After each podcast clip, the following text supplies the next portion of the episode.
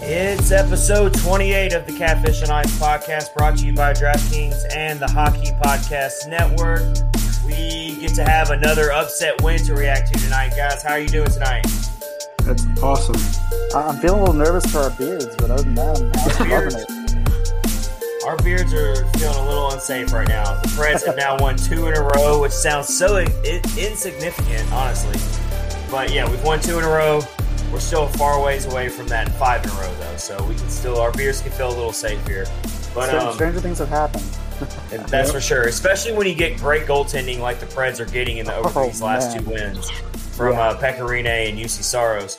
But uh, again, you're listening to episode 28 of the Catfish on Ice podcast, and we've got a really fun show lined up for you tonight. Uh, this is Chad Minton with Rich Howe and Colin Blue, Bluen, your host. And uh, we're going to react to the win that we just saw. The Preds just got another upset win over the Florida Panthers by a score of two to one. And they are looking like they are just marching right on and they're not ready to quit. They're not ready to give up on on on the season even though a lot of fans have. And so they're keeping things interesting guys. So we're going to talk about the win tonight over the florida panthers. We're also since we've passed the midway point of the season we're going to all talk about our biggest uh, takeaways and biggest developments from the first half of the season, some things that have really stu- stood out to us, and then we're going to round out round out episode 28 with an awesome interview that we have lined up with uh, Rick Stephens of All Habs podcast and Rocket Sports Radio. He covers the uh, Montreal Canadiens. He covers the uh, North Division. So we wanted to really have someone with his expertise on the show to get us caught up on everything that's going on north of the border with those teams. So we ready to dive right into it, guys? Let's Yes, do it. sir. All right. So uh, we got March Madness just started tonight, uh, the NCAA uh, basketball tournament, and uh, we need you to go out there and get that DraftKings Sportsbook app right now. Uh, and you can turn four dollars into two hundred fifty-six dollars. A four-dollar bet. All you got to do is download the top-rated uh, DraftKings Sportsbook app and use promo code THPN when you sign up to turn four dollars into two hundred fifty-six dollars if the underdog of your choosing pulls off the upset. That's code THPN to turn $4 into $256 for a limited time only at DraftKings Sportsbook. Must be 21 years or older in New Jersey, Indiana, Pennsylvania. New customers only. Restrictions apply. See DraftKings.com slash sportsbook for details. And if you do have a gambling problem, please call 1-800-GAMBLER or in Indiana, call 1-800-9 with it. So yeah, go get that app if you haven't already and use that promo code and bet on these underdogs as we always know that these underdogs end up winning some games in the tournament. So go pick that underdog. I think Colin has an underdog, right? You have Georgia Tech. Or they, they're Yep. not. I guess they're not really considered an underdog in the first round, but uh, I mean, it's a nine, nine eight seed, so you know we'll we'll take the underdog status. Uh, if that's what it takes to get some motivation, we'll do it. But in the last episode we talked about our brackets, and Colin has Georgia Tech, the Yellow Jackets going to win it all, right? Yep. Yep. So if you want to call if you want to call that an underdog, that's an underdog right there. Oh yeah. So, uh, For, fortune favors the bold. Let's go. there you go. There you go, right there. Awesome. All right, so so we just got this win over the Florida Panthers, and it was we saw Juuse Saros return to the lineup and we'll talk about a triumphant return uh, for Juuse Oh. Saros. Um, I got to pull up the exact save numbers, but I mean the Panthers definitely tested him early and often. He had to be sharp. He didn't show any rust from being out for as long as he did. He gave Pekka Rinne that rest he needed, and he was a big reason why the Preds got this win tonight. Uh, look, Rich, how about you uh, fire it off and just let us know kind of what you think about the game and what happened? so the first thing I want to ask you guys is, did, when this season started, did you ever think that Calle Jarnkrok would almost be tied with Filip Forsberg in goals? no. I mean, No, no. what is? I- I, He's mean, always Jarnkrok's always been a great goal scorer. He's never been like a top goal scorer on the team by any means. So I didn't no, I think would have never I would have never guessed that. I wouldn't have guessed that he'd be tied for a combined uh, number of goals with Duchene, Johansen, and Arvidsson, but here we are. right? Yeah. So if he, uh, I mean, if they wind up doing the rebuild, which they they still need to do it no matter what happens, he's gonna like if he winds up being one of the guys getting traded, he's gonna make a team very happy. I mean, he's he's playing really well, but um, I didn't get to watch like the whole game, but I did watch enough. I watched the third period, and I mean, they are just looking sharp, and it's it's making me question like what's going to happen when when everybody gets back? Like all the you know your your Ryan Ellis your that's exactly how I feel about it. It's making it's, it's really I was actually thinking that towards the end of the game exactly what you just said Rich. I was thinking about Matt Duchene coming back into the lineup. I was yeah. even thinking about Roman Josi and that, that I'm not crazy in saying Roman Josi doesn't need to be right. right back into into the lineup when he comes back.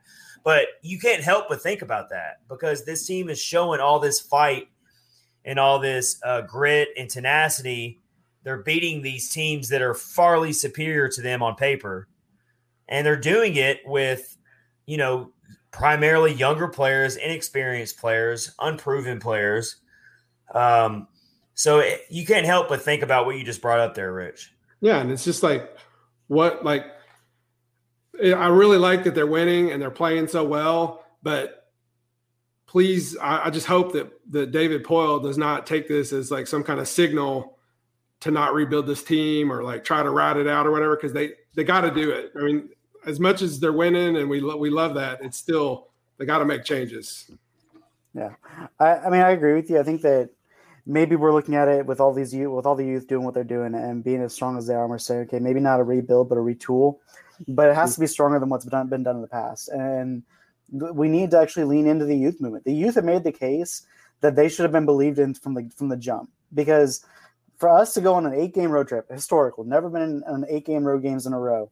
For us to come out and, and at least start out, I mean, we could lose next two games. I'm hoping we don't, but to start out three, two, and one against mm-hmm. this, this like these teams we're playing, a team that beat us seven nothing, Tampa Bay Lightning, who are still Stanley Cup champs, and a Panthers team that's looked very good. I mean, they're second yeah. place in the division that's awesome. I mean, and it's because these these guys are are doing the work. I mean, it's it's not the older names that are really necessarily getting it done. I mean, Jarnkrok, of course, has been a man on fire, but yeah.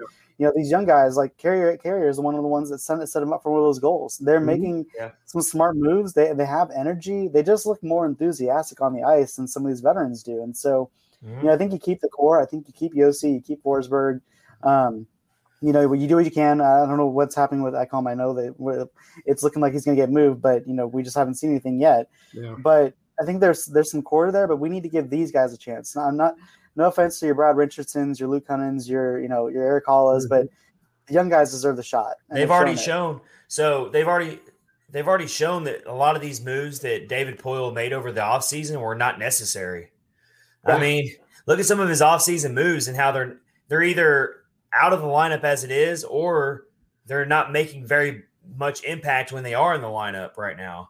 Yeah. And so, if anything, you look at David Poile and you look at all these moves he made over the offseason, and you're like, okay, like these moves did nothing really to make this team better. Nope. You know? Well, um, I think that with the, you know with that kind of like that line of thinking, it's like we shouldn't have made that. We don't. Maybe we're not going to say we shouldn't have made those moves, but what if we had just given these youth more of a chance and put some sign some veterans that are a little bit more pricey around them to make them successful? Because, or kept or kept Craig Smith and Colin Blackwell. I'm going to throw those two eh, names out yeah, there at you. Yeah, but yeah, you're you're right though. I mean, like we could have paid some people to stay or to to join the team some more money that versus spreading that money out against you know a bunch of veterans that are just kind of mediocre. I mean, uh, with the exception of Mikael Granlund, I think that he's been yeah kind of kind of a, a huge light for the team. Mm-hmm. But you know, everybody else, I think we could have signed some bigger names. I always forget that. Guys. I always forget that Granlund was technically re-signed. You yeah. know, because he yeah. was. Uh, so I, I don't tend to throw him in that in into that category, even though he was technically signed on as well. Um, but what I got to I got to really tip my cap right now to Juuse Saros. Oh, uh, this guy has been through a lot. He's had a lot of bad luck on his side. He's had terrible play in front of him. He's definitely had some games where he did, he wasn't sharp either. I'm not trying to give him a full pass by any means or baby him or give him all these built-in excuses or anything. But this guy came out here and against a ton of pressure. Oh, you know, yeah, there's a lot of people, there's a lot of people talking about his future being so unknown uh, whether it's, I mean, he's going to go somewhere. I'm not like his. I'm not saying his future in the NHL is in jeopardy, but his future in Nashville is definitely in jeopardy. And he went out today and said, "Hey, I, I got every intention to be of being this franchise's starting goaltender whenever Pekka is ready to move on." Yeah. And so I was really impressed. He made 40 saves tonight on 41 shots against an offensive powerhouse Mhm. in the Yeah. Florida Panthers.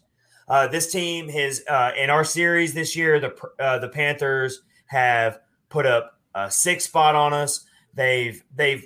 I mean, this team has piled up the goals against us this year, and to hold them to one goal, even though they did get forty one shots on us, tip your cap to Juuse Saros tonight. Yeah, I mean, especially with one of the more lethal power point power plays, you know, he's been Yep. he held strong in that situation. I mean, also shout out to the penalty kill. The penalty kill that they played out of their minds tonight. They to, did. get to make sure that they were limiting their chances. Uh, and part of it wasn't even just the the limiting of the shots, but just keeping them out of the zone and making it so they had to reset. That's Yeah. something we've had to deal with with our offense, and that's what agitates us. But I, I love seeing that. I mean, 40, 40 saves. That's just And Panthers against numbers. that team. They weren't Yeah. weak Yeah. shots either. These No. weren't like soft, easy saves. These No. were really good uh, saves. And then the Panthers, yeah, they went 0 for 3 on the power play tonight. So the Preds also went 0 for 3 on the power play. So special teams, the penalty kills did well, which is unexpected. No one could have planned for that. Um, and then the one goal that the that the Panthers did score on Saros was It was just a really beautiful. beautiful goal. You Yeah. tip your cap to the Panthers. Huberdeau a- made that Huberdeau made that really uh really good move and and beat out Saros. You just tip your cap. That was a great goal. But I think what was it Huberdeau that he got the save on as well, where it was like a breakaway save, Yeah. and Yeah. he tried he tried and, Yeah, and that Eustace was. denied him. I mean, it was That's a bad man. Huberdeau Yeah. is a bad man. Mhm. And I did not. I'll be honest, I did not know a lot about him going into this season. I knew of now. him. I didn't know a lot about him.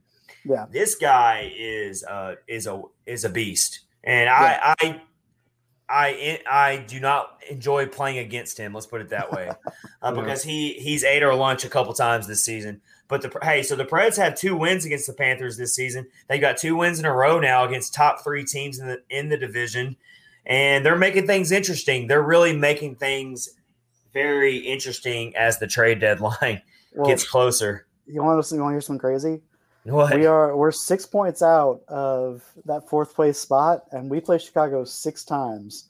We still like from from this point on, like and so Chicago. Which we don't know what to think, but we really don't know what to think of Chicago. Chicago We is so don't. helter skelter. We don't. I mean, we beat we beat them twice, but it took two overtimes to do it. But I mean, that, that's the kind of storybook of if you want to if you want to make the playoffs, you got to beat your rival to get it. If you it. repeat this effort though that you're showing over these last two games, you gotta really like your chances to beat Chicago. I'm not Yeah. saying let I'm not saying let's stick our chest out and say, "Oh yeah, we're back, baby." I'm not saying that. no, no, I'm not yet. definitely not. I don't. I don't No. want people to misconstrue what I'm going to say right now. But no. But it's gonna make things interesting. That's really that's Yeah. the, the point is it's and gonna it's be good. And I a wrote I wrote ride. about this on Predlines.com this past week. I basically said if the Preds continue to win unexpectedly, then it's going to make these trade deadline decisions so much more difficult. It's Yeah. easy if you keep losing. If you keep losing, it's like okay, we play the young guys, we we get rid of these guys, and we rebuild. But that thought is going to keep creeping into the back Yep. of your head if the Preds string off four, five, six in a Yeah. row somehow. Because Yeah, then you're like, because then you, you can't help but ask yourself, not only should we not ship players off, but are we one player superstar away from making From- our own Yeah. chess move? Yeah. So I say they say they take say they win against Florida or they win against Dallas, and then the you know the trade that that two weeks before the deadline's coming up. So you got a good record off this road trip, and then you got to get rid of Ekholm. Then Yeah. you got to try to trade Jarnkrok. Like I- it, it's, It's- going to hurt, but it's you know it's tough, but I mean, at the same time, like I almost, I'm in a weird school of thought. So it, it's with what I've seen from Carrier and Davies, I, I'm not sweating. I mean, I, I we don't want to see Ekholm go. I don't want to see Ekholm go. No. But if he does, I think we've got some good guys that are ready to get some more ice time. Yep. Um, you know, I think Fabro is ready to step up a little bit more. He, it just depends on what kind of Fabro you get. I, Mm-hmm. The way, I mean, Jarnkrok, his, his trade value has kind of gone up, but. Yeah. I almost would rather keep him over Arvidsson. I would rather say let's oh Arvidsson yeah, for sure. package. Oh, I would be. I, I'm right there with you on that. Y- Yeah. Yeah. So, uh, over Arvidsson all day. Even and- though and- Arvidsson has actually stepped up his play too. He has, but Jarnkrok has a more friendly contract, and you look He forward does. to you know Yeah. what we've been doing, and we did all to do all we did to try to protect him in the last expansion. I almost feel like he kind of needs to stay and see what we and, and uh, Chris Mason even mentioned tonight. The things you can't measure with are Jarnkrok or the hockey IQ. He just has such a good Mhm. hockey IQ uh, for where he is on the ice and what he can do, and defensively as a forward, what he's capable of, which was kind of mind blowing that he wasn't in the last few minutes of the game. But that's kind of where I'm at. Is you know, for if we keep being successful, you know, Ekholm, it's going to be a bummer, but it is what it is. So Jarnkrok, Cal Jarnkrok's got seven points over his last three games. Uh, he had an assist against the Tampa Bay Lightning in the loss, and then on March 15th, he had the four point game, his first career four point game, and then this this tonight's game, he had two goals, and so this guy is we- solid we- numbers up. for, for diehard Preds fans, they've always known what Cal Jarnkrok can Mhm. produce. Uh, that that David Legwand Cal Jarnkrok trade looks better and better every time we see him. And I know that goes way back, but um, I don't see a scenario where the Preds get past the trade deadline with both Ekholm and Jarnkrok. I think Oh, no. one of those players are probably not going to be on this team anymore. I'd I'm gonna say Ekholm. I'm gonna say Ekholm definitely. his contract's just too too friendly for a team not to try to try to give us a large package for. Uh, There's just too much buzz. There's too much And it's buzz. too about it's too it's uh, it's too bad to see a player that's playing so great for you hmm both Ekholm and Jarnkrok. It's, it, it's too bad to see that happen, but it's the nature of the business. And then I got to bring this up though. Let's say Ekholm does go to another team, and and Roman Josi and Ryan Ellis come back into the lineup like we expect them to be in the lineup in the next couple weeks. That we expect them to be healthy again. Are we really losing that much? Maybe the Preds can keep this defensive and Pred. You're you're losing Ekholm. You, we got to wait and see what we get in return for him. You're still missing Borowiecki. You're still missing Josi, and you're still missing Ryan Ellis. So you see Ekholm go to go to another. Hear me out.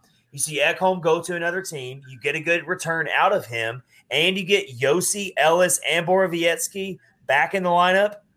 And you You have can make it through Carrier and that. Harpur. I You got, can I make got, it through that. I got a Carrier and Harpur. crazy. I mean, I, yeah, I got a crazy opinion on it because that's Ben Harpur reminds me a lot of Ekholm in terms of his I size, in Ben terms Harpur. of his. Ben Harpur, this guy's been so impressive. He's been really awesome to see, especially even in the penalty kill. He's been really good, but he's been one of those players that he's kind of he can create offense from his size and from just his power uh, from the blue line. So it's when I saw him playing with Fabro, I was kind of like, wow, that that guy looks like Ekholm when he's playing with Fabro in terms Yep. of how he plays. It's a really good habits comparison. Were there. The chemistry was there, yeah. So that's that's kind of the, the what I would see happening is Harpur would take over in that spot in that second line. And honestly, and I know that we're paying the guys, so it's kind of like we kind of have to play them. But I would rather see Carrier and Davies over Benning and Borowiecki. Oh, me too.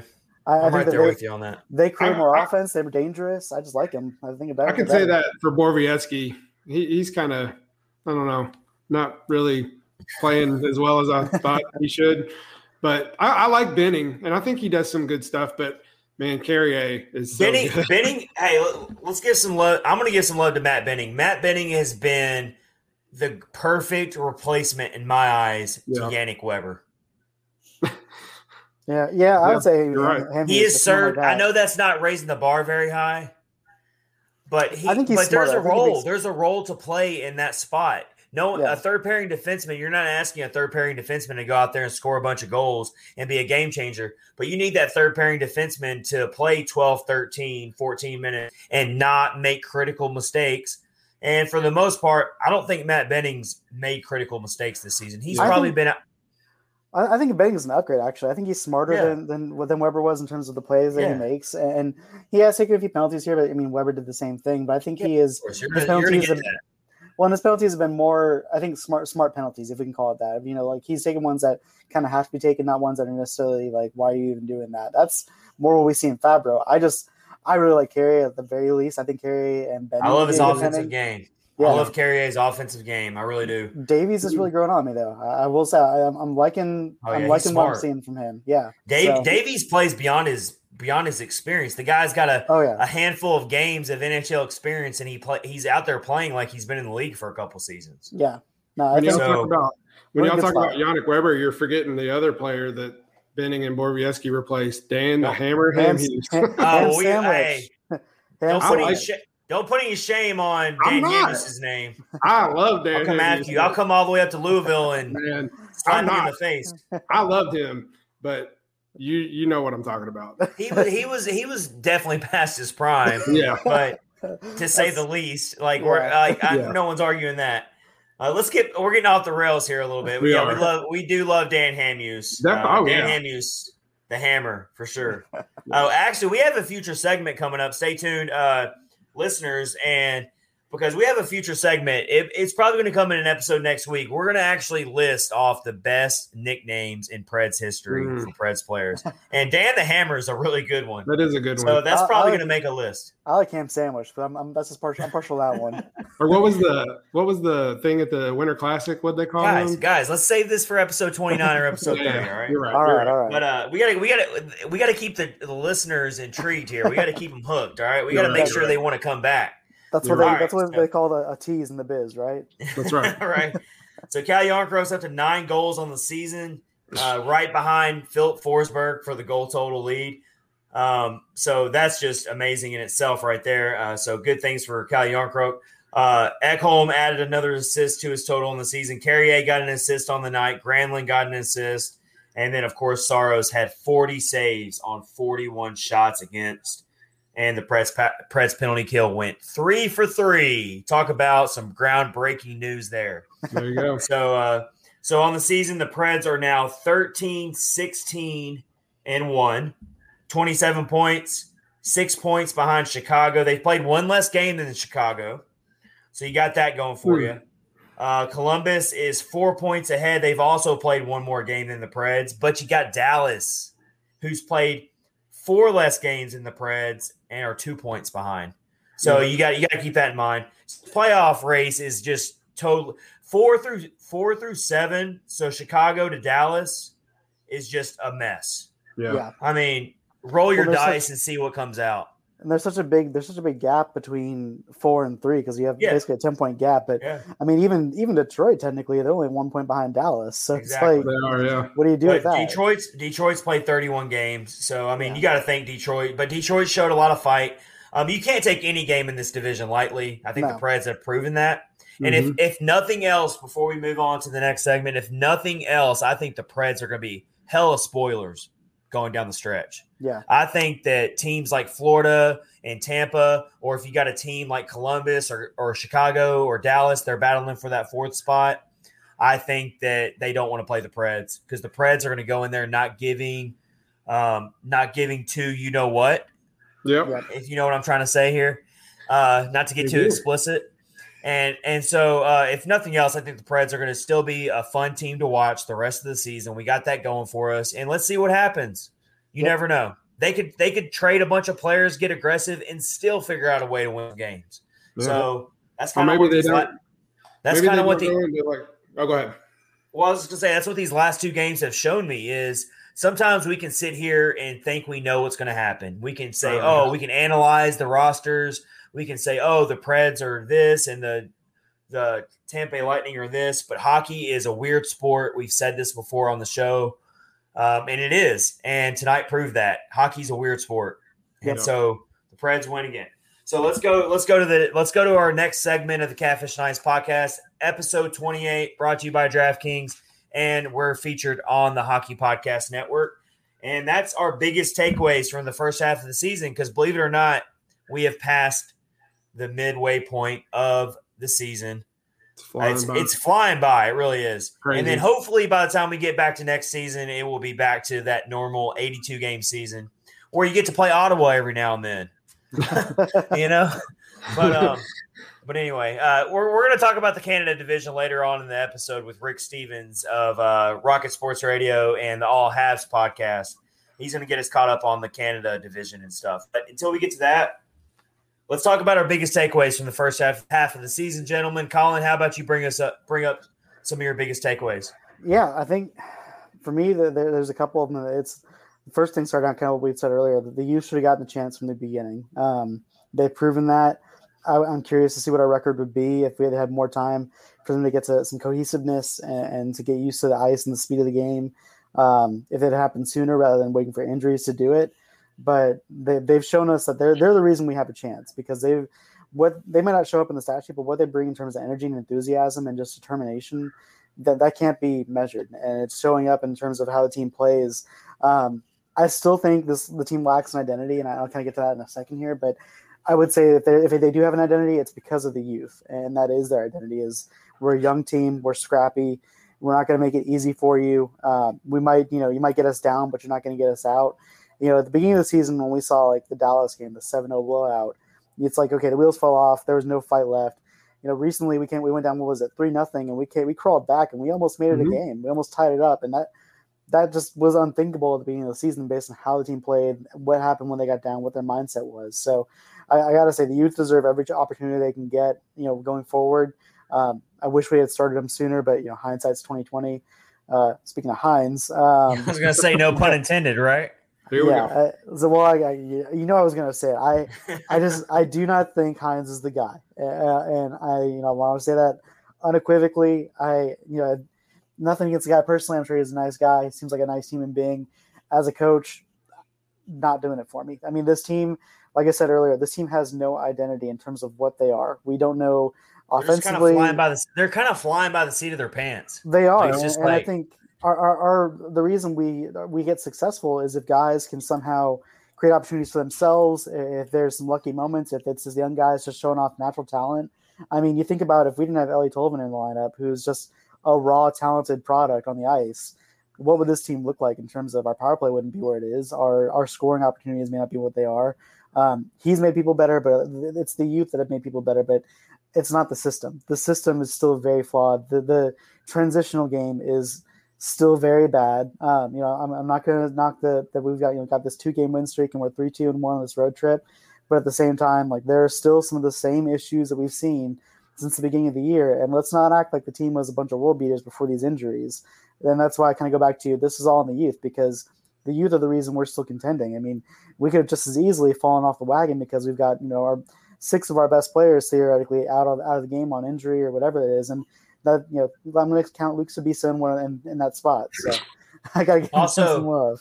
Also, Every to speak, so so to speak on what you're saying about uh, the youth movement and everything this is happening kind of not it's kind of forced been happening mm-hmm. like this wasn't by choice this wasn't something john hynes went out and did this no. is he had no choice and so um, it's nice to see this happening but and, and and all that all that stuff but at the same time it's not like some big decision was made by the organization and by the leadership of this organization to say you know what we're going to make this move right now no it just happened because so many rash of key injuries happened in such a short amount of time. I mean, yeah. when when when Duchene went down, and then when Josi went down, and Ryan Ellis, and I mean, it was like every day you're waking up and a new key player was added to IR. Yeah. So and that that's why we're seeing what we're seeing with these young players, and luckily, it's actually been a breath of fresh air. Well, the thing is, I don't think we've even reached the nearly the full potential of what these youth can do. I mean, we potential mm-hmm. theoretically like you're gonna you're gonna reach a potential in two or three years but even for the potential on the season i don't i think the, the youth are kind of limited because there's not been consistency i mean let's face it like like we said earlier, i said in an earlier episode like john hynes doesn't even match his socks. Like the dude switches the lines every other game. And i don't know how these guys I, sorry i don't know how these guys you know how they get any kind of consistency or any kind of rhythm when they're playing with two two different guys every night. It just doesn't make sense to me.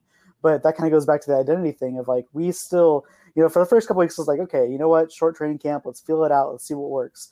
This is March, like we're it's March, you know, March 18th, and yeah. we've had maybe maybe four games where the lines have been the same as the game prior, or you know, at least similar to another game's lineup. we just don't see it. Yeah, so it's just it's one of those things where I think consistency has been a struggle. We're kind of getting what the rap was on John Hynes, and kind of he is what he is, and so you know, uh, do we does he finish out the season? If we keep on the the current trend, sure, I'll give him that.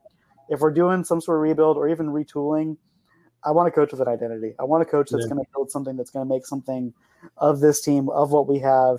Um, I'm I'm Team Grönborg, but that's just me. But that's kind of Team Grönborg. You're swaying me that way. That's definitely. a new T-shirt. Hey, that's a new yeah. T-shirt idea. Don't get don't get don't get us started on that. I've always kind of, I've always been one of the ones to say give him another year, but I'm kind of swaying towards.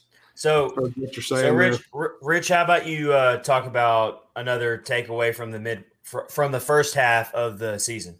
So yeah, so when we were, you know, looking at everything in the off season, I don't know if we like thought that everything would be fine, or if we tricked ourselves into thinking everything Well, would be fine. I think But- no, I, th- I think I think we were all very fair to predict a fourth place Yeah. finish.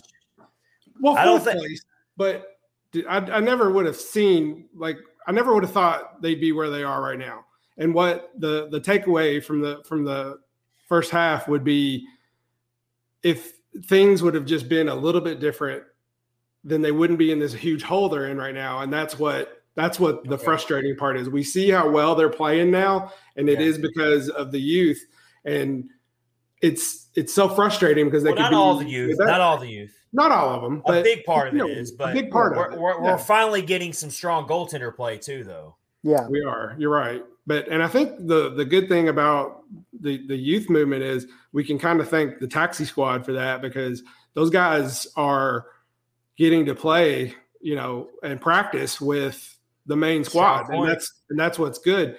I mean, point. we know that you know they're they're normally in Milwaukee, but now they're in Chicago, and I know they play similar systems so that they can come up to to play with the Predators. But you know, there's a big difference between practicing in Chicago or wherever and actually practicing with the main squad. So You know, you Yeah. know who's looking really good right now? Phil Even better than no, well, no, who, who even who's looking even who's looking even better than they already looked at the at the towards the end of last season before the pause. That's that's our guy Karl Taylor, coach of the Milwaukee Admirals. Because this guy was coaching a lot of these players, not all of them, but a Yeah. lot of Yeah. them. And I mean, the a lot of these kids are coming in into the NHL, and it's like, yeah, they're making their mistakes. Like, of course they are. They're going to make mistakes, but They're 23 I or mean- 25 years old. So they're playing beyond their years. Like I haven't Yeah. seen one rookie or one young player on this team make such a bad mistake in a or such a bad game start to finish where I was like, okay, this guy does not belong in the NHL. Get him out of here as soon as we can get him out. I And haven't seen think- one. And I think if you didn't have that taxi squad, we would have never seen That's they wouldn't be to make. developed as much as they, make, as they are. Well, I was Yeah. gonna, well, I was going to ask, like, what are your thoughts on? Because I, I know our uh, beloved CJ, he would feel very strongly against this, but I kind of like the taxi squad moving forward, just because it gives you a way to look at some of those guys that are kind of on the It- cusp. it- it's a good thing. I don't think that's going to happen necessarily, No, but so either, 'cause but that's why- that's why Rich bringing that up is a really that's a really solid point. I didn't think about it from that perspective. Having this Yeah. taxi squad's actually worked. You can argue has worked in the Preds' favor very strongly this Oh, yeah. season. It's actually kept them their heads above water. If they Yeah. didn't have that taxi squad to turn to, Yeah. man, they they, they probably would be behind the Detroit Red Wings in the Like, playoffs do you or, or in, in the division right now. Do you think they would have called up Rem Pitlick if the taxi squad wasn't been? It- it's so hard to say. You don't know. know, yeah. You don't know Yeah. how they would have handled it. It's so we'll never know. But I, Yeah. I don't feel good about it. I don't think they would have made the right decision. I think they probably would have done something dumb. I don't know. Yeah, I mean the same But, thing. um, would it's they hard have to have brought faith in that. up? Yeah. Yeah. Yeah. Um, okay, so here's a big one I have. Uh, so the obvious choice is to say Eeli Tolvanen. Yeah. I Oh, mean, yeah. that's that's everyone's biggest takeaway from one- because everyone was so on the fence about whether he was ever going to stick on the NHL lineup. I think he's proven he's here to stay. So uh, Tolvanen's taken over. Uh, every game we watch, we can't wait to see another Tolvanen goal. Yep. And so I think that's a really strong, solid, big takeaway from the first half of the season. This one's a little bit more. I got two ones that are really negative for me because we're all kind of talking positive here with the youth movement and all that. I don't know. I I'm gonna kinda bring just, it- I, just kinda, I kind of just said I Fire said- Hynes, but I'm gonna Yeah, and I dampen- said- I'm gonna- and I said we were tricked. I'm gonna damper it down a little bit though, even further. Then, yeah, we were. Are we really gonna say we're tricked? Are we gonna play victims here, Rich? I don't I'm, know. I'm going to pull up the clip They of. Uh, us. I can't uh, believe they tricked us. I I'm know. going to pull up right? the clip of. Uh, I was hoodwinked, bamboozled. That's right. Yeah. Hey, we, hey, I mean, we got the tape. Were we not though? We were told We we, were were. like, we're, Johansen's going to have an awesome year next year. Duchene's going to have an awesome year, and The videotape. The videotape doesn't lie. We can go back to early episodes and see what we were saying. I don't And know. Poile, That's true. Poile even said it by word that it was going to be a youth movement. We were Yeah, patroni- and then we were that's true. patronized after that. So And That's the Yeah. biggest one. That's that's Yeah. one right there. Yeah, what Poile said. Yeah. All right, so here's mine. All right, so we just saw Juuse Saros have this 40 save spectacular game, help carry the Preds to victory. I don't think one great game completely settles our uncertainty with Saros right now. I was hoping that going into this season that Saros was going to take control and just leave no shadow of a doubt that he is at least the primary goaltender until Yaroslav Askarov gets here. And so now, now we're kind of left in this gray area of what are we going to do? And we've only got like 27, 26 games to figure it out before the Preds have to decide what they're going to do with Saros, what they're going to do with Pekka Rinne, and all this stuff. It would be much easier to deal with this if Saros just. I'm not saying job. he's going to do what he. I'm not going to. I'm not saying he's going to do what he did every did tonight every game, but we need more consistency from him. We also need more consistency from the team in front of him, obviously. But that's kind of the takeaway for me out of the first half of the season is I haven't seen enough from him to feel totally confident that he's going to be our goaltender opening night for next season.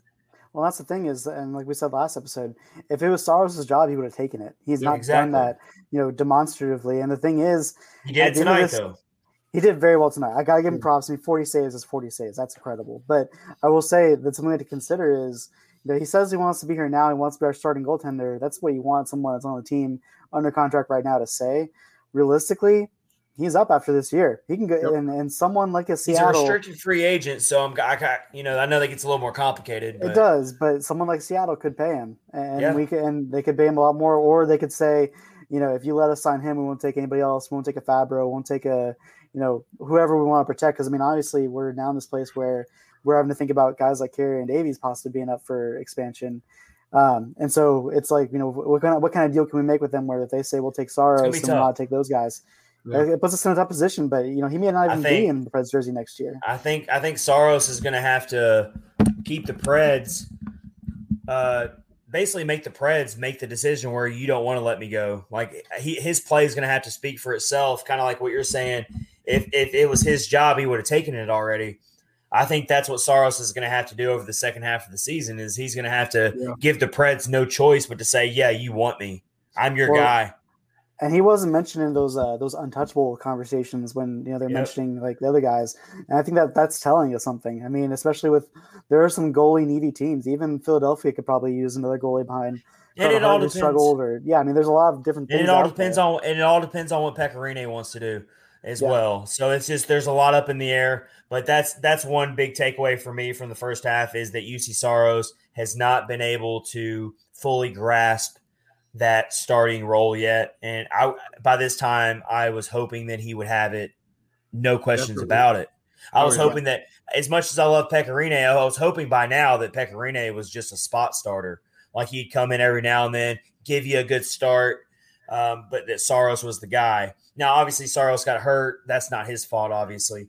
But um, at the same time, I was hoping that he, he would have more control over that starter's role, and he doesn't right now, even after tonight's spectacular game. My other one is what we already touched on, basically with John Hynes. Um, he's basically proven to me that he's not the long term answer. Even though I'm not on the side of firing him right now mid season, I don't see him making it to next season as the head coach. I don't know what the unless the Preds pull off the most miraculous 25 game stretch in NHL history. um, I don't see how the Preds keep John Hynes. Um, going into next season. So that kind of cleared a, this first half of the season's cleared a lot up for me when it comes to how I feel about John Hynes and him not being the long term future at head coach. Yeah, I, we have more questions than answers. I think even you know David Poile, the only thing that's been his saving grace is the fact that the youth have done well because he can kind of go back to well I traded for those guys or I drafted those guys, but before those guys got some action, a lot of people wanted David Poile's head. I mean, it, it was yeah. it was as much as you've done for us good. You know, it was kind of those you know you live long, you either die the hero or live long enough to see yourself become the villain. That was that situation, and you know, I think he's get, been given some grace. But I think by the time the season's over, if things don't pan out a certain way, whether it's you know at least finishing fifth or sixth and being a spoiler or mm-hmm. something along those lines, people are going to be like asking those questions of you know is it is it time for a new GM and who is that new GM going to be and do we keep it with the you know the NHL's loves some nepotism, but do we keep it with you know his son or mm-hmm. go in a different direction? But I will say about the Pekka Rinne piece of it, I mean, you know, in the stats portion of this, and not to get this is really a detailed stat, but his save percentage is actually above what it was last year. I mean, he's played better than what he did last year so far. Not saying it's a long term solution for us, but if he can give us another year, oh yeah, even two years, it's kind of like you know, let's go with him and let's see what we have in Ingram. And when I'm not comparing, I'm not putting him on the on the elite status of Tom Brady in football, but it feels no. like it feels like we're just going to try to keep talking Pekka Rinne into coming back for one more year. You got to will it. And I, I, I just something tells me that Pekka Rinne is like, I mean, as much as he loves this organization, uh, something tells me this dude's kind of ready to He's to, tired. to retire. I don't know. We'll see what happens And- with that. and I can't wait he's to see. He's so loved by the fan base. Like, I mean, he could have a goal a night where he lets in three goals, and they're they're clearly his fault. But the fans are going to be like, "No, we're our defensemen. It's their fault." Like, he's Yeah, just yeah, that's true. he's that I don't know. There, hey, there were there were some fans coming at him with pitchforks in that Yeah. 2018 series when we lost to Winnipeg. Yeah, And that's Yeah. game seven because he he had a pretty bad game there. And there Yeah. were fans saying he's done. I never want to see him play. I remember it plain as day. I wish I had him screenshotted. Uh, they were there were these there were fans in droves, like the angry mob, like get Pekka Rinne out of here. He's over the hill. Um, Yeah, he cost they- us another Stanley Cup run, like all this. But he's only They- two years two point four two goal, you know, save percent or goals Yeah. against average, and the save percentage is nine nine eighteen. So he's not. I, I think that yes, he is definitely like taking a step back, but he's not done. If he wants to Yeah. continue, That's he can- another. Hey, that's another good uh, takeaway to bring, pull out of the first half of the season. If we're talking about this segment here, is Pekka Rinne has shown us he's not ready to hang it up yet. Yeah, So Right. that's another good I one to pull out of this first half. Yeah. So um, it's been a roller coaster for sure. But when did the Preds that ne- they always put us on this roller coaster? I mean, that's Yeah. part of being a fan of this of this organization, to be quite honest. yeah, And so uh, I gotta say one thing. So we're getting into the whole, uh, you know, of course we're presented by DraftKings and everything, and you got the daily fantasy. Everyone gets to set their lineups. So I'm playing fantasy hockey this year for only the second time in my life, and I can tell you, fantasy hockey is like a full time job. Like I feel like I need to, I feel like I need to quit my full time job to play fantasy hockey because it's like you got to set your lineup every day and you got to go through all this. that- I'm hor- full disclosure. I'm horrible yeah. Full disclosure, I'm horrible at it, but I made a pretty key Preds lineup decision. So I have two players on my fantasy team. Does anyone want to take a guess on who those two players are? Juuse Saros and Calle Jarnkrok. No, Filip Forsberg. no, I wasn't good enough No? to get Filip Forsberg. Uh, Hmm. I Um, don't know. hmm. Both of them were waiver wire pickups. If that actually helps you at all, they weren't drafted. Other teams Oh. dropped them. Eeli, oh, well, not oh, ooh. so not Eeli Tolvanen, I don't think. No, Mikael Granlund. Granlund's one. Yes. Who's the other one? Ooh, Hmm. uh, trying to think who. I picked. I've, I've had Granlund on my team for a while now. This other guy I picked up like in the last week and a half. He was just floating around out there, and I'm like, I'll take him. Pekka Rinne. No, Haula? Erik Haula? no, hell, No. hell no. I'm not that bad Um, at fantasy hockey. Okay, help us out here. Def- defenseman or forward? He's a forward. Uh, Nick Cousins. I mean, eventually you got to get the player right. You're running out No, of players. Victor Arvidsson.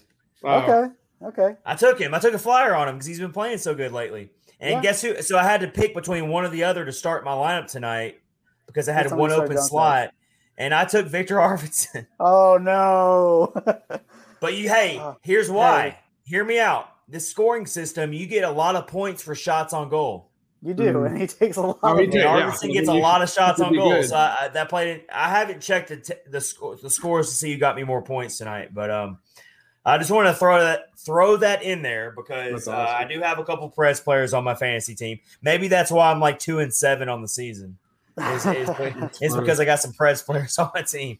But um, but anyway, all right. So uh, th- that wraps it up for this segment. And coming up next, we have a really awesome interview lined up for you with uh, Rick Stephens of All Habs podcast. He covers the Montreal Canadiens. He covers the entire North Division, the Scotia North Division. Correct, Colin? That's their sponsor. Yeah, Scotia North. Yep. Yeah, Scotia North, which is from afar has been a really entertaining division. So we Mhm. wanted to bring him on the podcast to get us all caught up on everything that's going on in that division. It's if you look at the standings right now, that division is Very tight. really really fun to watch over these last few weeks. So we're going to bring him on. He's coming up in the next segment. You're listening to episode 28 of the Catfish on, on Ice podcast, brought to you by the Hockey Podcast Network. This is Chad Mitten with Rich Howe and Colin Bloom, and we'll see you right back here for the next segment.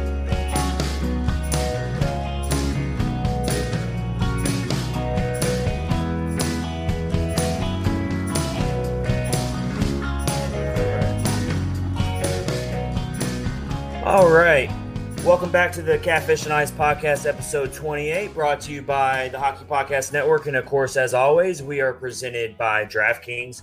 So go get that uh, DraftKings Sportsbook app and have a lot of fun with the March Madness that is starting, and also use that promo code THPN.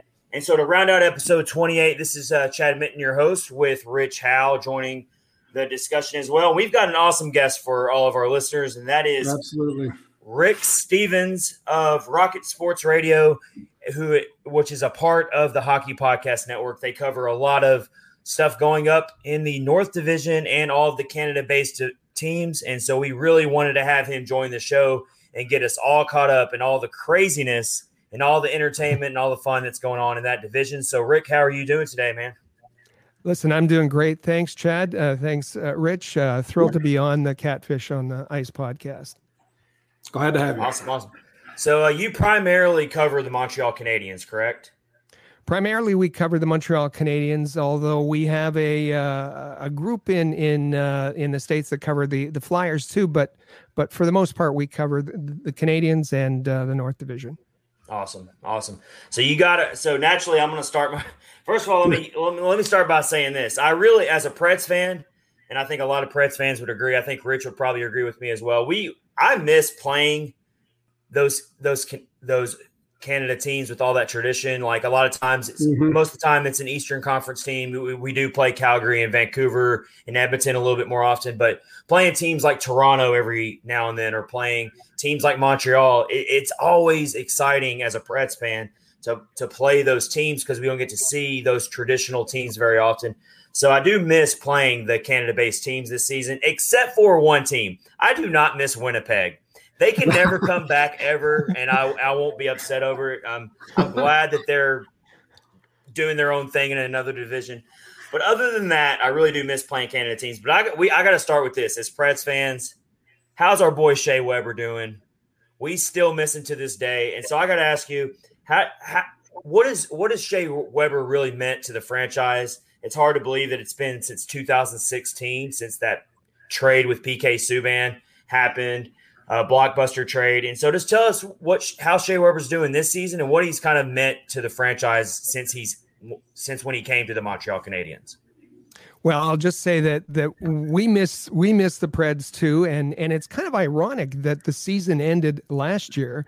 Last game before the the pause was uh, the Preds winning four two oh, yeah. in Montreal uh, on on yeah. March 10th. So it's wow. it's uh, yeah, uh, it's it's it's been that long um, since we've had that connection, and and the funny thing is that uh, Shea Weber, uh, uh captain, wonderful, uh, you know, he's he's he's a face of the franchise now uh, in Montreal. Okay. He on February the second, I believe, played his 1,000th NHL game, and had the season continued last year, I kind of mapped it out. It might have happened uh, in Nashville, uh, yeah. which is unfortunate that that didn't all work out. Um, but he's, um, you know, he's had some milestones this year. The thousand game, uh, he moved into tenth place all time for power play goals. Um, he's certainly since the coaching change and Alex Burrows coming in and taking over the uh, the power play. Shea Weber is a folk, focus piece of of uh, the Alex Burrows power play. Um, Shea Weber will never be appreciated as much as he should be in Montreal, um, and that's just because of the way he came in, uh, being traded yeah, for PK Subban, and and yeah. and that's just unfortunate. And I mean, there's there's he's he's not a he's not a French speaking captain of a, of of the Montreal Canadiens, so there's yeah. going to be that issue too. But uh, listen, he gives last night t- more than 25 minutes uh, in the game against Winnipeg. And uh, that's just amazing to me. His longevity is just really amazing to me. Um, and the amazing I, thing is, he hasn't played in Montreal with a true uh, first pairing defenseman on on bus, beside him. Wow. Yeah, that's um, the way I can tell you right now that Preds fans still miss him dearly Mm-hmm. So it's good to, but it, uh, we've always say that we talk about this with uh, past players or if players end up moving on to other teams that we love. as hard as it would be to see them succeed on other teams, there's certain players that we're like, we want to see them succeed no matter who they're playing for. And mm-hmm. Shea Weber's totally one of them. So I can go ahead and tell you right now uh, that there's a lot of Preds fans around here who would love to see the Montreal Canadiens do well because that means Shea yes. Weber's doing well. So um, it's good to hear that he's doing some good things for them and all that. So uh, yeah, and he's and he's got that he's got that awesome shot. That's what we really miss is that that hard fast shot that scares people so much. So mm. that's, that's well, what we like. Yeah, it's it, and Alex Burrows says he he he wants uh, Shea Weber to shoot uh, from everywhere possible because uh, the opposing teams have to have to game plan for it. They have to defend against it, and uh, that opens up opportunities uh, for exactly. other players. Yeah. So let me ask you real quick. So we know that Toronto is is in first place up there, uh, but barely. They're just hanging on by a point or two.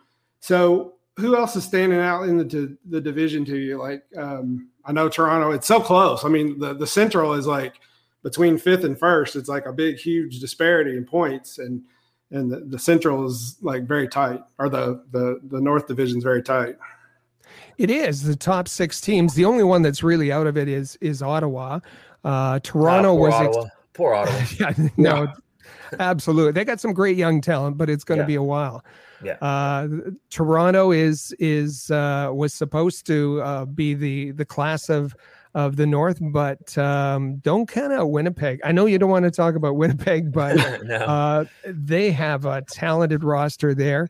Uh, Edmonton's made a push uh, over the yeah. the last uh, couple of weeks, which everyone kind of um, expects Edmonton to make, take that next step. I know I've been that way for yeah, a couple of seasons now. I'm like, okay, I see the top end talent with Leon Draisaitl and Connor McDavid, and they're obviously doing what they always do this season. They're just going on a tear, but they just haven't taken that next step, and so they're they're lingering, like you said. Well, McDavid, uh, is there anyone that's going to touch him for for the Hart? Uh, he's just uh, running away with it, and uh, and his numbers are. I looked at his numbers today just because I don't follow it as closely as you definitely do, but um, I mean his his numbers are just like I say this all the time. They're like something you would do on a video game. Yeah. And I mean, it's just the dude is an incredible player. But so he Edmonton sure is. is one of those natural teams that you're like, okay, I'm waiting for them to really explode. But yeah, give us some of your other give kind of give us a rundown on some other teams that are kind of lingering that, that are impressing you. Well, I, th- I think in um, in the north you've got uh, uh, centers are a feature, and we mentioned Edmonton. You have McDavid and Draisaitl. In Toronto, you have Matthews and Tavares. Um, in Winnipeg, you have Scheifele, and now Dubois is there. Uh, but uh, Pettersson in Vancouver, he's injured right now, but uh, it, they're strong up the middle. Each team is strong up the middle, and that's that's a problem that the Canadiens have been having. The other part of it is um, you've got some great goaltending going on. You've got Hellebuyck, the Vezina reign, uh, reigning Vezina winner in in Winnipeg. You've got uh, Thatcher Demko, who's been amazing in Vancouver. Uh, this year. Slow start, but he's he's been he's been terrific.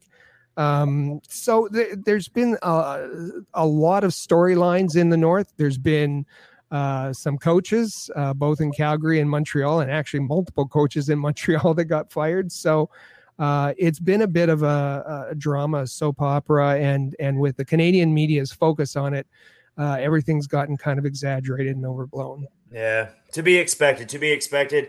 Uh, I know going into the season when we saw this division realignment and we all saw the um, the making of an all Canada division, we were all like, "Oh my gosh, this is the best possible mm-hmm. scenario we could get out of this situation we find ourselves in, like an all Canada division. Please sign me up for that." Yes. so, um, so uh, th- I'm gonna circle back to the Montreal Canadiens because uh, you do cover them uh, primarily, and there's a lot of interest in the Canadiens, even in Nashville. Believe it or not, mainly because of Shea Weber and our love for him. But I do want to get your thoughts on because I think the Canadiens have been a, at least from my point of view, they've been a surprise team for me.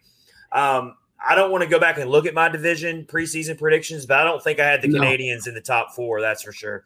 So I, am definitely wrong on that so far. But kind of give us your overall thoughts on on the Canadiens, and because I mean I'm looking at it going into the Monday slate of games here.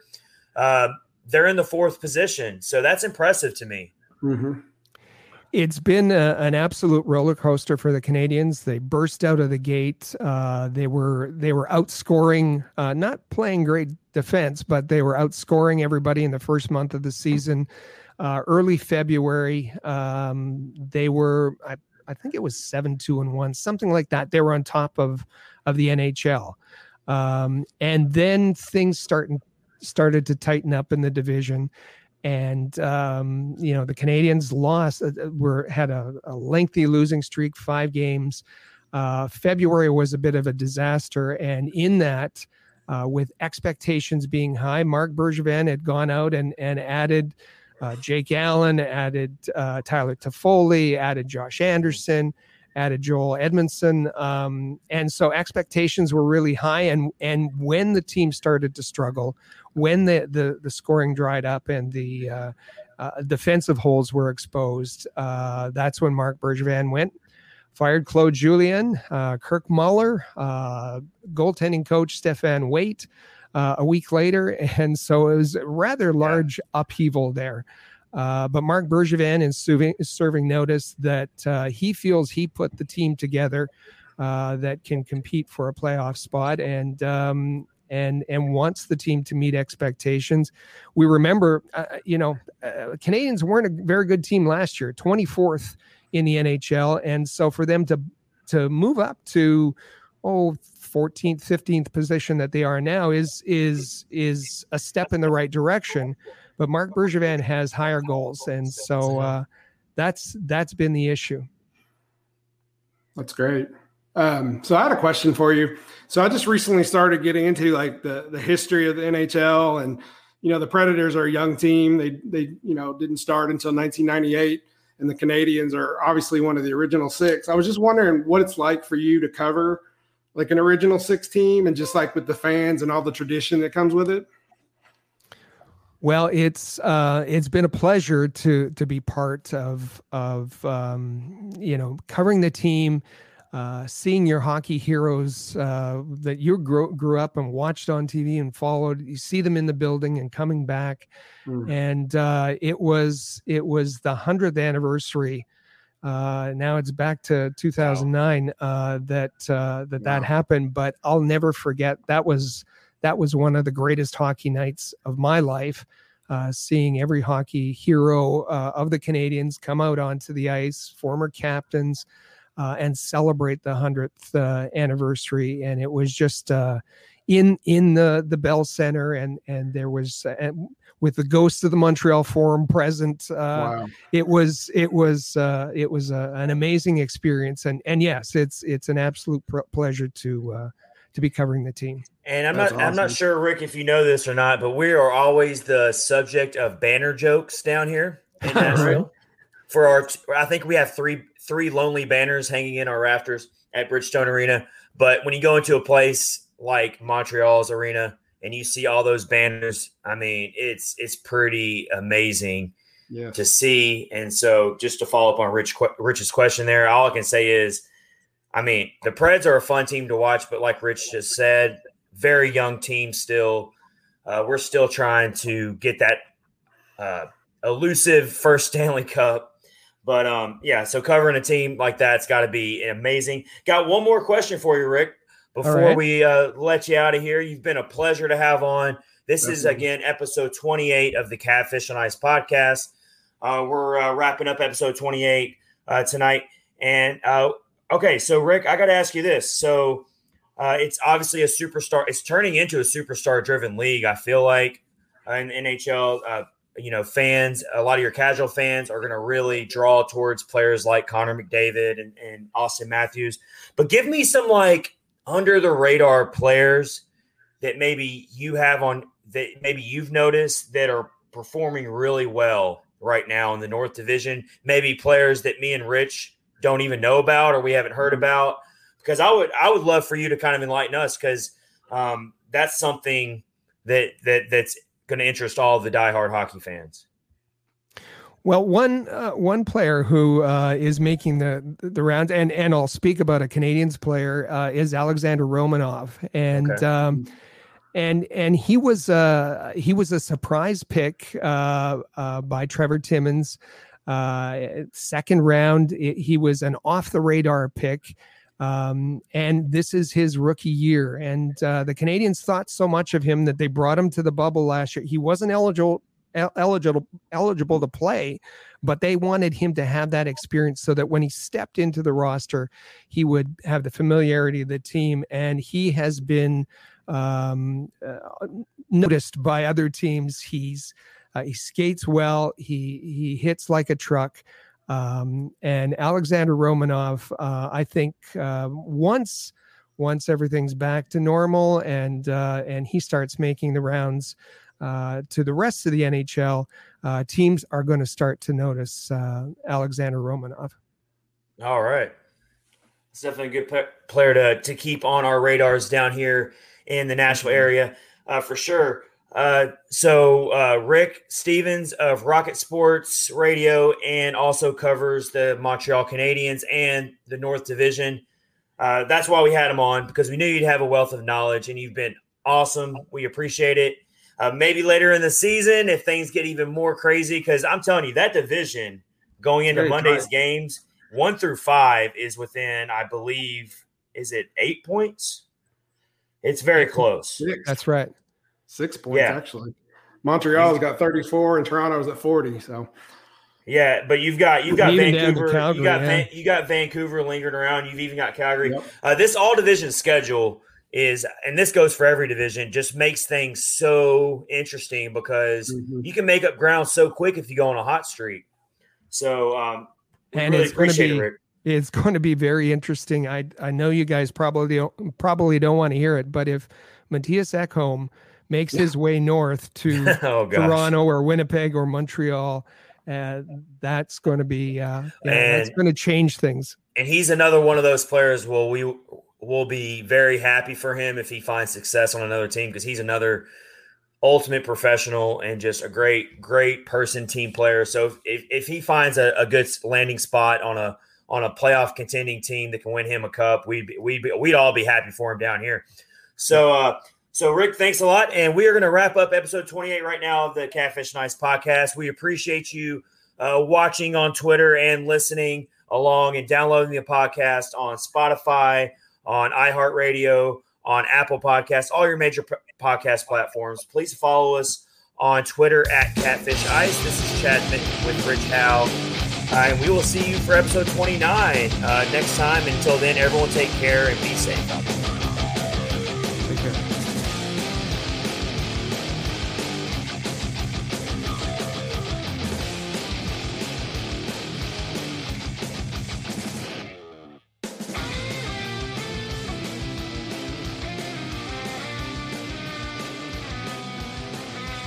What's up, everybody? It's Jarom from the Hockey Podcast Network's newest show, the Windy City Benders Podcast. My co host Tanner and I bring our unique takes on Blackhawks hockey. Us on this show have been a, a pro Colliton guy for he's the right coach for the situation. Giving it to our rivals. That's one of the things that kind of sucks. I wish we would have had the Blues in our division this year because our trash as well as bringing in some guests from the NHL. Please welcome to the show goaltender Scott Darling, the Eagle himself, Ed Belfour, Bryan Bickell, David Bolland, Letterkenny. The, the show started out with uh, basically a, a beer league hockey team. And anybody who loves the game. Find us on all your favorite podcast apps, the Hockey Podcast Network website, and on social media at WCB Podcasts.